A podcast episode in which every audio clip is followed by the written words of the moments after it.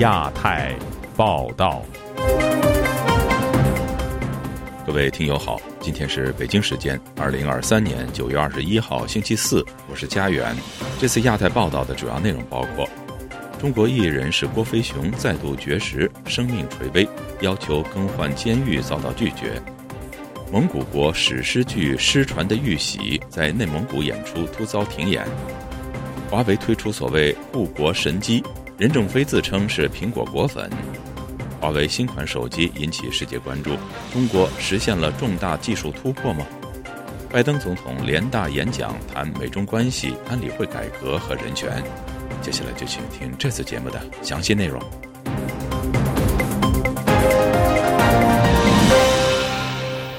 因被判颠覆国家政权罪而正在狱中服刑的中国艺人是郭飞雄，近日再度绝食，健康急剧恶化，目前生命垂危。消息人士透露，郭飞雄在转换监狱的问题上与当局相持不下，如果双方都坚持不做让步，不排除会发生悲剧。请听记者高峰的报道。今年六月，郭飞雄被判刑时，曾经向家人承诺自己将不再绝食。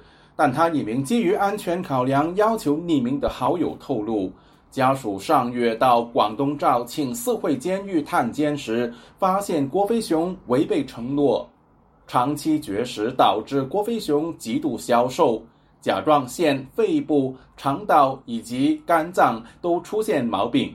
我的身体只有不到八十斤了，过去形容的皮包骨啊，消瘦腿。你想一下，他原来是一百三四十斤的人，现在只有。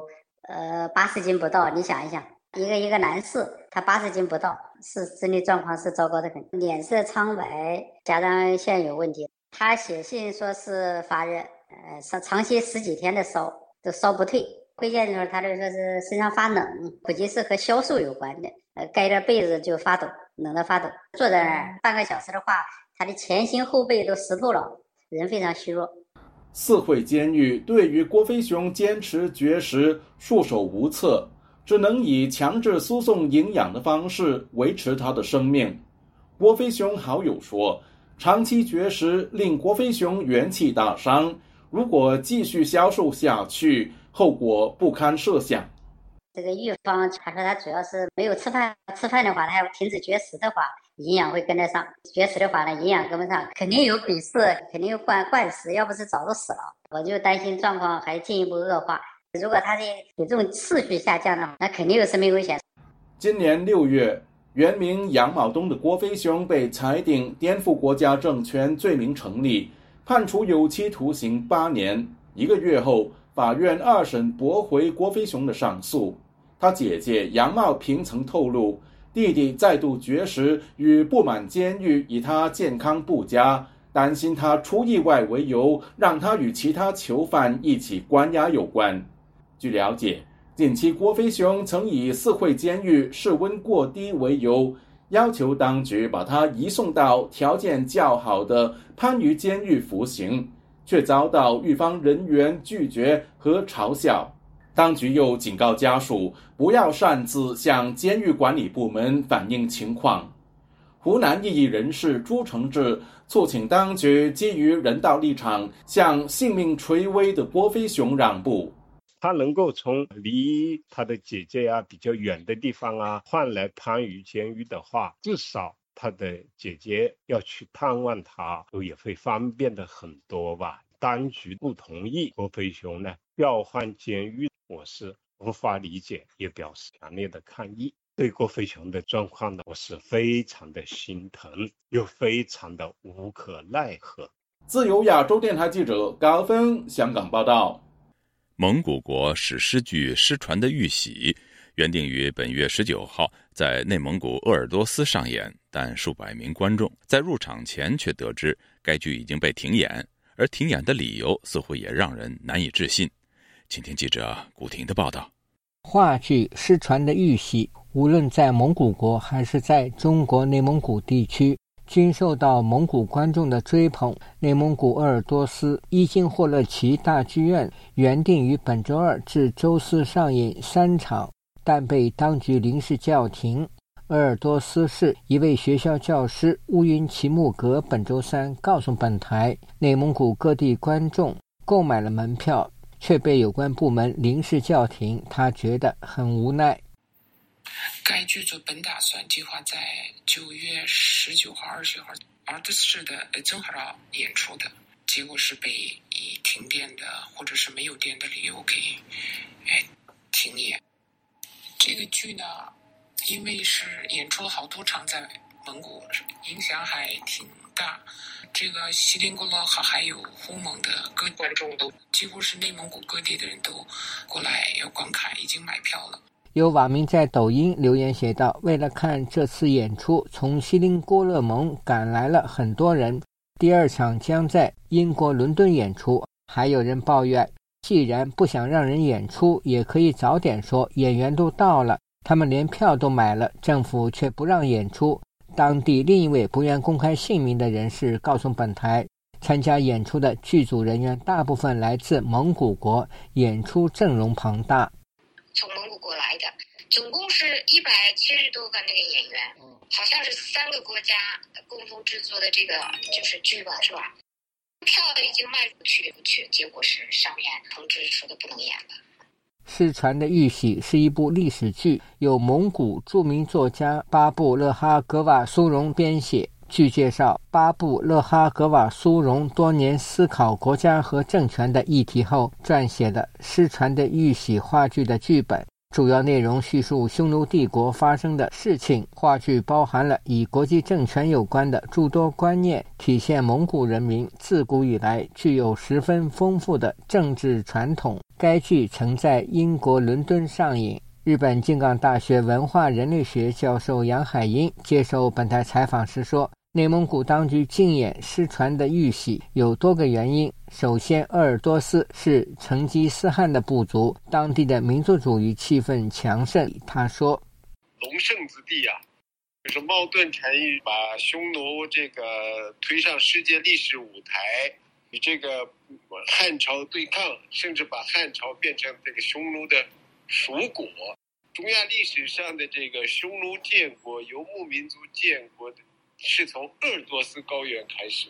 杨海英说：“失传的玉玺所表达的正是这一政治色彩，而中国担心蒙古国这种民族主义色彩影响其在内蒙的管制。”自由亚洲电台记者古婷报道。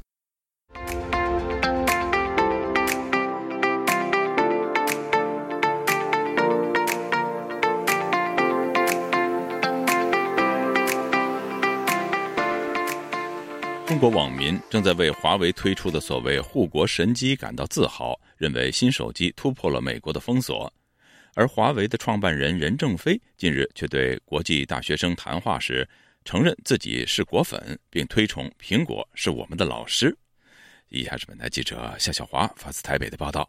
有计算机软体领域的奥林匹克之称的国际大学生城市设计竞赛，其北京总部官网十九号发布华为创办人任正非与金牌获奖学生和教练的谈话纪要。任正非坦言，美国制裁对华为确实是压力，也是动力。打压之前，华为把基础平台建在美国，经过四年攻坚、二十万员工的奋斗，基本上建立了自己的平台。被迫切换平台是很艰难的。被问到是否为苹果果粉，任正非说：“因为女儿在美国读书，如果不用苹果上课就很不方便。我们不要排外，我们也常常探究苹果的产品为什么做得好，也能看到我们与苹果之间的差距。”任正非还将苹果形容为华为的老师，他认为有一个老师是很幸福的，可以有学习的机会，有做比较的机会。如果从这些角度来说，我是果粉呢，也不为过。有中国网民认为任正非尊苹果为师是展现理性和大气。台湾东吴大学企业管理学系兼任讲师林修明接受自由亚洲电台访问说：“最近中国都在炒作华为新手机突破美国封锁，如果任正非和家人都用苹果带头当果粉，对支持者情何以堪？因此必须要找理由给自己台阶下。”林修明说：“他只是为了要避免这些爱国的华为粉的愤怒，他把他原因归。”咎于讲说，因为在美国念书，所以如果不用 iPhone，所以会不方便。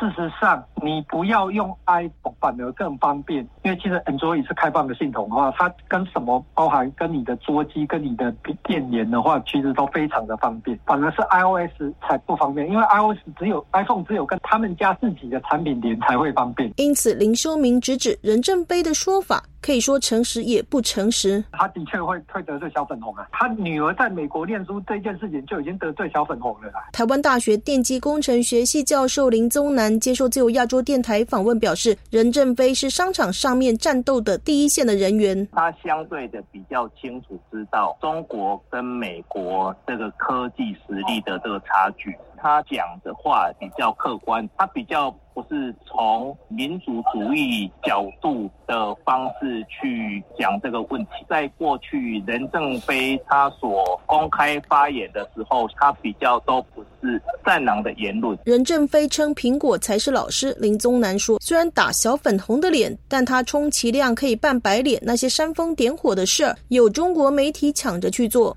台湾经济研究院产经资料库分析师邱世芳接受自由亚洲电台访问表示，任正非很清楚，美国的技术实力本来就不容置疑。华为推出这个新的手机之后，当然也引发了美国对于科技管制的一个范围要不要再进一步扩大，有一些讨论哦。那我想他这样子的这个某种程度也在降温，就是在这个科技的一个竞争上面，能够朝向一个 比较和平发展的一个方向前进嘛。所以。我觉得他可能是想要缓和一下气氛。自由亚洲电台记者谢小华台北报道：上个月底，华为抢在苹果发布新品之前发布最新款手机 Mate 六零 Pro。该型号的手机搭载了中国自产的七纳米芯片。中国媒体大肆宣传新机，昭示着华为实现了重大技术飞跃，也突破了美国的技术限制。事实果真如此吗？以下是本台记者经纬的报道。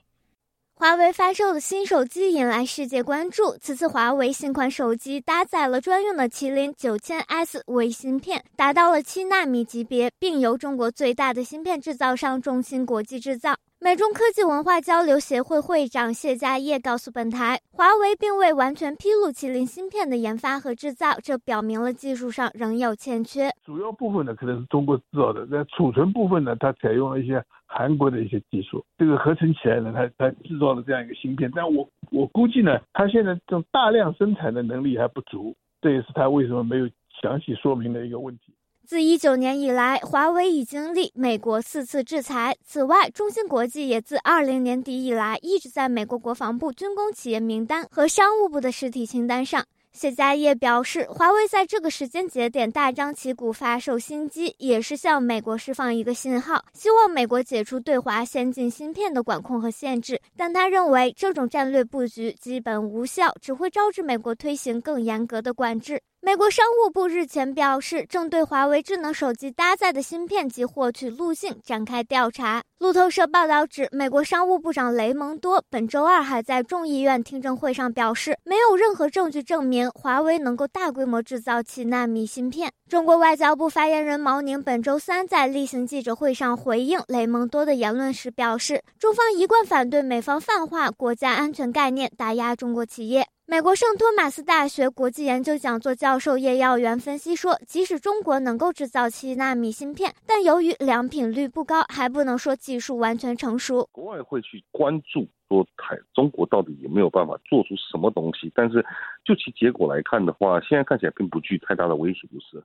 华盛顿也在积极审查对华先进技术出口管制是否存在漏洞。日前，美国多位重量级议员表示，华为新机可能违反美国出口管制法规，要求政府对华为和提供其先进芯片的中芯国际实施更严厉的制裁。叶耀元说：“中国还是会通过土法炼钢的方式发展技术，但从良品率和量产两方面来说，还远远不足为惧。它应该会继续延续现阶段的这个芯片战的一个政策，因为它有效嘛。它事实上是有办法大量的去呃持延缓就中国在芯片制造或芯片技术上的一个突破。”与此同时，欧洲也在积极响应美国盟友对中国的技术管控。六月底，荷兰政府正式出台对华半导体制造设备出口管制政策。德国内政部日前要求当地电信运营商在二六年前从五 G 网络中移除所有华为、中兴等中国通信企业制造的关键零件。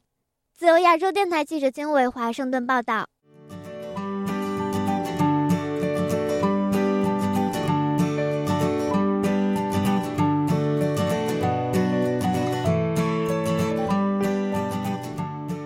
美国总统拜登星期二在第七十八届联合国大会上发表演讲，他表示美中之间应该是去风险而不是脱钩。同时，他也谈到了新疆的人权问题。以下是本台记者唐媛媛的报道。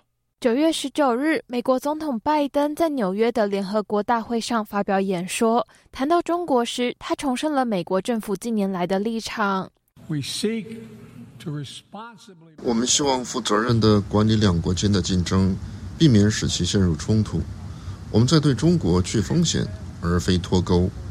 我们会对侵略和恐吓进行回击，并维护国际秩序。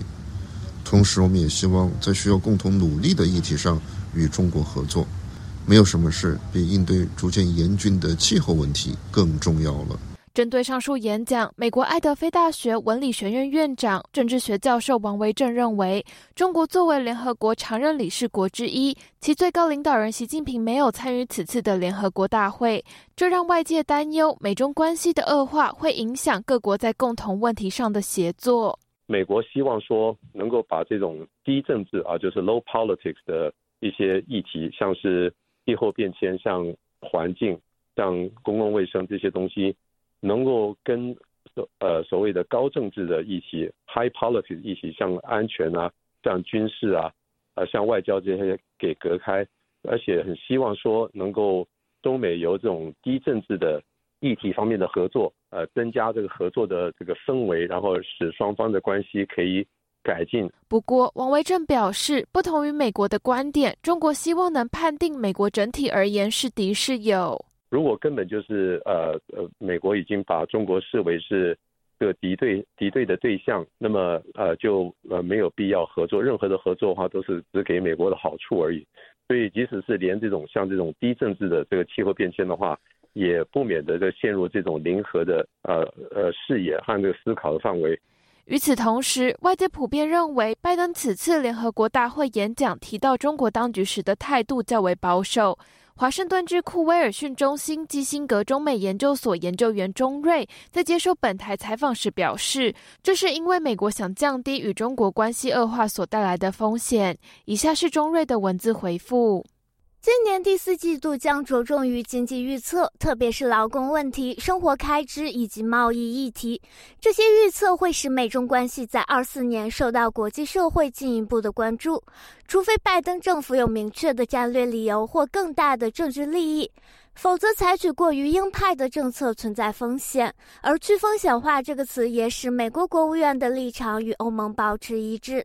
自由亚洲电台记者唐媛媛华盛顿报道。中国国家主席习近平刚刚说，中美关系应和平共处、合作共赢。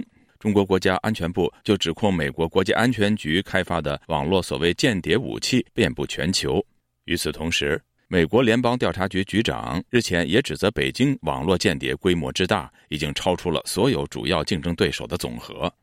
详情，请听记者夏小华发自台北的报道。新华社十九号报道，习近平复信美中航空遗产基金会主席格林，以及一九四零年代在中华民国协助抗日的飞虎队老兵的时候，表示中国与美国在彼时同仇敌忾，现在也应该要相互尊重、和平共处、合作共赢。但与此同时，中国国家安全部微信公号发布所谓起底美国情报机关网攻窃密的主要卑劣手段，指控美国国家安全局开发的网络间谍武器遍布全球。包括通过其下属的特定入侵行动办公室和先进的武器库，多次对中国进行系统化、平台化的攻击。中方还宣称，去年以来，中国网络安全机构已经披露了多款美国情报部门网络攻击武器，例如电幕行动、量子、酸狐狸等等。中方并称，美国把自己塑造成网络攻击受害者，渲染炒作所谓中国网络窃密问题，颠倒黑白。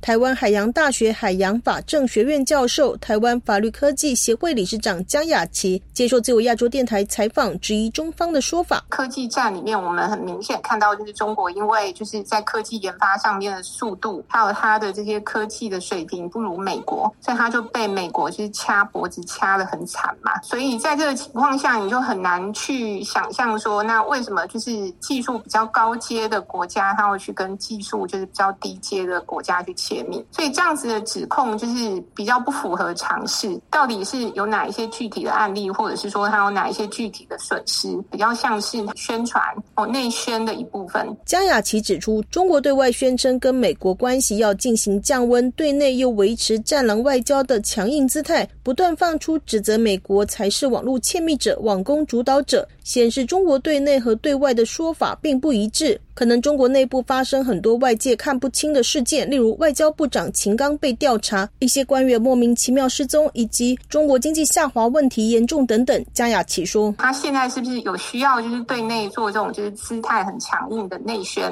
来维持所谓的维稳呐？哦，那我觉得这个也是很值得，就是我们密切的观察。”美国联邦调查局局长瑞伊十八号则在一场会议中指出，北京网络间谍计划规模之大，已经超过他所有主要竞争。对手的总和，估计中方骇客人数至少是美国的五十倍。北京过去则一再否认对美国进行间谍活动。台湾国防安全研究院中共政军与作战概念研究所副研究员龚祥生接受自由亚洲电台采访分析，中美竞争态势大方向没有改变。美国必须要压制中国继续发展，甚至产生这个权力转移的现象，所以他们未雨绸缪，这个大方向是不会变的，只是想要把竞争的激烈程度或者是可能的发展的态势缓一缓，不会因为这个短期的会面什么的就打乱的双方的竞争的对。的战略布局。自由亚洲电台记者谢小华台北报道。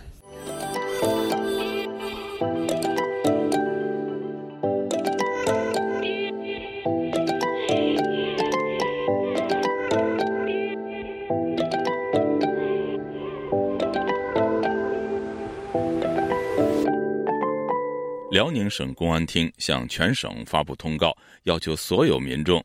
在今年的十一月三十号前，主动上缴专用刀具、特殊厨用刀具、开刃的武术以及工艺礼品刀具等四大类。还强调，管制刀具不得转借和赠送他人，也欢迎民众举报。详情，请听记者古婷的报道。辽宁省公安厅通告称，要动员人民群众积极举报涉及管制刀具违法犯罪的活动和线索，严厉打击利用管制刀具从事违法犯罪活动。全力确保全省社会治安大局持续稳定。根据通告内容，管制刀具分为专用刀具、特殊厨用刀具、开刃的武术以工艺礼品刀具和其他管制刀具四大类。通告要求，生产管制刀具的企业应填写管制刀具生产备案登记表，向所在地县级公安机关备案。销售管制刀具的企业应当具有独立固定的经营场所。采取封闭式柜台销售，并对销售过程进行视频监控。对于上述通告，湖南评论人士万先生本周三接受本台采访时说：“管制刀具最早是在新疆，现在延续到内地。管制刀具的，它不是中共发明的，在历朝历代就有这样的一些规则。好比元朝时期的话，蒙古人规定。”我们汉人的复用一把菜刀，这就是一个典型的例子。它并不是为了保护嗯公民的个人的财产或者说生命的安全，而是维护为了自己的集权统治。通告还要求销售管制刀具者填写管制刀具购销情况登记表，应查验购买人身份证件。如购买时间及购买管制刀具的种类、数量、编号等信息，不得随意转借、赠送他人。辽宁大连访民王女士对此表示，近几个月该省发生多起报复社会的刑事案件，在十一黄金周前夕，当局非常紧张。她对本台说，不久前去探监，得知杀人的囚犯多了。辽宁肯定是他们业障多的，肯定是要控制，无非就是他胆怯。害怕，我家里买剁骨的刀、切菜刀，这他管了吗？命我都不怕死了，我还怕你说知道我实名买刀吗？哎我上月探视我儿子，我儿子说现在要进监狱，就说这个大刑犯姨妈都得四十年以后放出。他明知道这里冤案太多。网民小土耗子留言说：前几天去北京佑安医院看病人，一个老人过住院部的安检，被发现包里有指甲刀，保安要求老人必须拿出来，他很震惊。辽宁丹东居民对本台说：“官方口口声声保护老百姓生命财产安全，实际上是防范民众。”根据官方和网民披露，中国各地自杀和报复性杀人事件增多，各地警方和消防员忙于处理这类案件。辽宁省公安厅在通告中还列出了对非法携带管制刀具的处罚标准。自由亚洲电台记者古婷报道。中国的民主人士依然坚信真理，运用非共产主义世界的内部政治和社会改革的力量。海洋升温还有酸化，海洋生物多样性已经。那么毛泽东的文革就确实可以跟斯大林的大清洗。中国近年来对俄罗斯的援助金额相当于对非洲各国总和。亚太时政历史构成，异议者见地，弱势者心声，兼听则明。听自由亚洲电台播客，了解中国多一点。苹果、谷歌及 Spotify 等各大平台均可订阅，免费收听。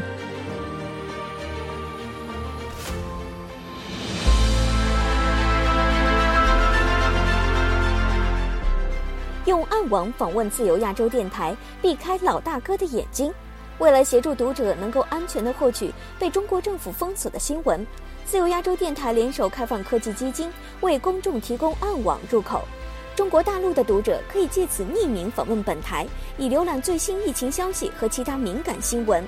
该暗网普通话网址是：h t t p s 冒号斜杠斜杠 w w w 点 r f a 六二 z l 六 z 六 o w m t l f 点 o n i o n 斜杠 m a n d a r i n 斜杠，读者可使用基于火狐的洋葱浏览器，匿名访问以上网址。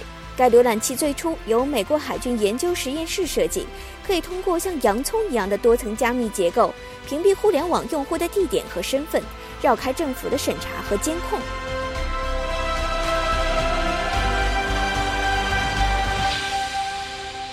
听众朋友，接下来我们再关注几条其他方面的消息。据路透社报道，两名知情人士透露，华为旗下的集成电路设计公司海思半导体今年为监控摄像头制造商提供了芯片，这些客户中包括大华科技和海康威视等公司。这表明华为进一步突破了美国的技术封锁。大华科技和海康威视早从2019年起就因为向中国政府提供用于镇压新疆维吾尔族等少数民族的大量监控设备而受到美国政府的制裁。另据路透社报道，俄罗斯经济发展部部长马克西姆·列舍特尼科夫星期二在北京召开的中俄经贸合作分委会第二十六次会议上，与中国商务部部长王文涛举行了关于经济合作的深入讨论。中国希望加强与俄罗斯的跨境互联互通，深化相互贸易和投资合作。